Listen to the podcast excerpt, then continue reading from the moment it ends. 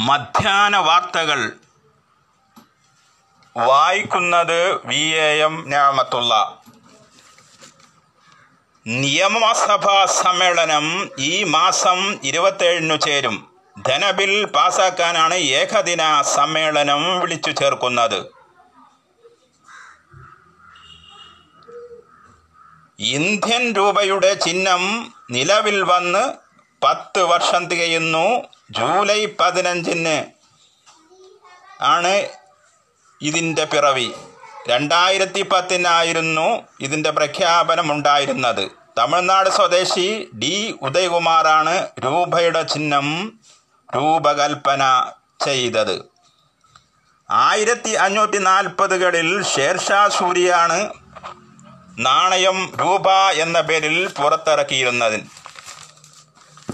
C B S E പത്താം class പരീക്ഷാഫലം പ്രസിദ്ധീകരിച്ചു. കേന്ദ്രമന്ത്രി രമേശ് പ്രക്രിയാനാണ് ഫലം പുറത്തുവിട്ടത്. യുവമോർച്ച വളാഞ്ചേരിയിൽ മന്ത്രി കെ ടി ജലീലിന്റെ വസതിയിലേക്ക് മാർച്ച് നടത്തി സ്വർണക്കടത്തിൽ പങ്കുണ്ടെന്ന് ആരോപിച്ചായിരുന്നു മാർച്ച് സംഘടിപ്പിച്ചത്. ഇനി ഞായറാഴ്ചകളിൽ കോഴിക്കോട് സമ്പൂർണ ലോക്ക്ഡൗൺ ഏർപ്പെടുത്തുന്നു. കോവിഡ് നയന്റീൻ സാമൂഹിക വ്യാപനം തടയാനാണിത്. സ്വർണക്കടത്ത് കേസിൽ മൂന്ന് പേർ കൂടി പിടിയിൽ. കോവിഡ് രാജ്യത്ത് ഇരുപത്തിനാലായിരം കടന്നു മരണം. രോഗികൾ ഒമ്പത് പോയിന്റ് മുപ്പത്തഞ്ച് ലക്ഷം കവിഞ്ഞു. രാജ്യത്ത് ഇതുവരെ ഇരുപത്തിനാലായിരം പേരാണ് മരണപ്പെട്ടത്. Plus two V H S C പരീക്ഷാഫലം അല്പസമയത്തിനകം മന്ത്രി സി രവീന്ദ്രനാഥ് പുറത്തുവിടും.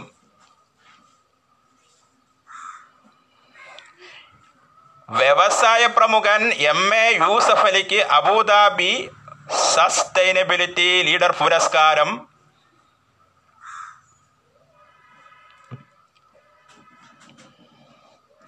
നിങ്ങൾ കേൾക്കുന്നത് മധ്യാഹ്ന വാർത്തകൾ.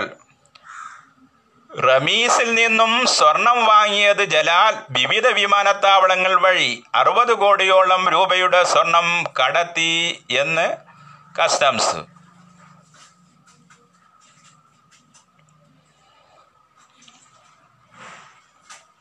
സുവ്യക്തവും ധീരവുമായ നിലപാടാണ് തനിക്കുള്ളതെന്നും ഏത് അന്വേഷണങ്ങൾക്കും താൻ വിധേയനാണെന്നും ഇക്കാര്യം ആയിരം വട്ടം സ്വാഗതം ചെയ്യുമെന്നും മന്ത്രി കെ ടി ജലീൽ തന്റെ മുഖപുസ്തകത്തിൽ കുറിച്ചു. ഔദ്യോഗികമായി U A E consul general പറഞ്ഞതനുസരിച്ചാണ് മന്ത്രി കെ ടി ജലീൽ ഇക്കാര്യം വ്യക്തമാക്കിയത്. കൊച്ചി സ്വർണക്കടത്ത് കേസിൽ കസ്റ്റംസ് മൂന്നു പേരെ കൂടി അറസ്റ്റ് ചെയ്തു. മൂവാറ്റുപുഴ സ്വദേശി ജലാൽ മുപ്പത്തെട്ട് മലപ്പുറം സ്വദേശികളായ മുഹമ്മദ് ഷാഫി മുപ്പത്തേഴ് അംജദ് അലി അമ്പത്തൊന്ന് എന്നിവരാണ് അറസ്റ്റിലായത്. ഇവർ സ്വർണക്കടത്തിൽ വലിയ നിക്ഷേപം നടത്തിയിരുന്നുവെന്നാണ് കസ്റ്റംസ് നൽകുന്ന സൂചന. നേരത്തെ അറസ്റ്റു ചെയ്ത പെരിന്തൽമണ്ണ സ്വദേശി കെ ടി റമീസിനെ ചോദ്യം ചെയ്തതിൽ നിന്നാണ് ഇവരിലേക്ക് അന്വേഷണം നീണ്ടത്. മൂവാറ്റുപുഴ സ്വദേശിയായ ജലാലടക്കം മൂന്ന് പേരെ ഇന്നലെ അറസ്റ്റ് ചെയ്തിരുന്നു. കേരളത്തിലെത്തുന്ന സ്വർണത്തിന് കച്ചവടം ഉറപ്പിക്കുകയും വിതരണം ചെയ്യുകയും ഇതിനുവേണ്ട ഫണ്ട് കണ്ടെത്തുകയും ചെയ്യുന്നത് ഇവരാണെന്നും സൂചനയുണ്ട്. വാർത്തകൾ കഴിഞ്ഞു. അടുത്ത ബുള്ളറ്റിൻ ഈവനിങ് എഡിഷൻ കേൾക്കാം.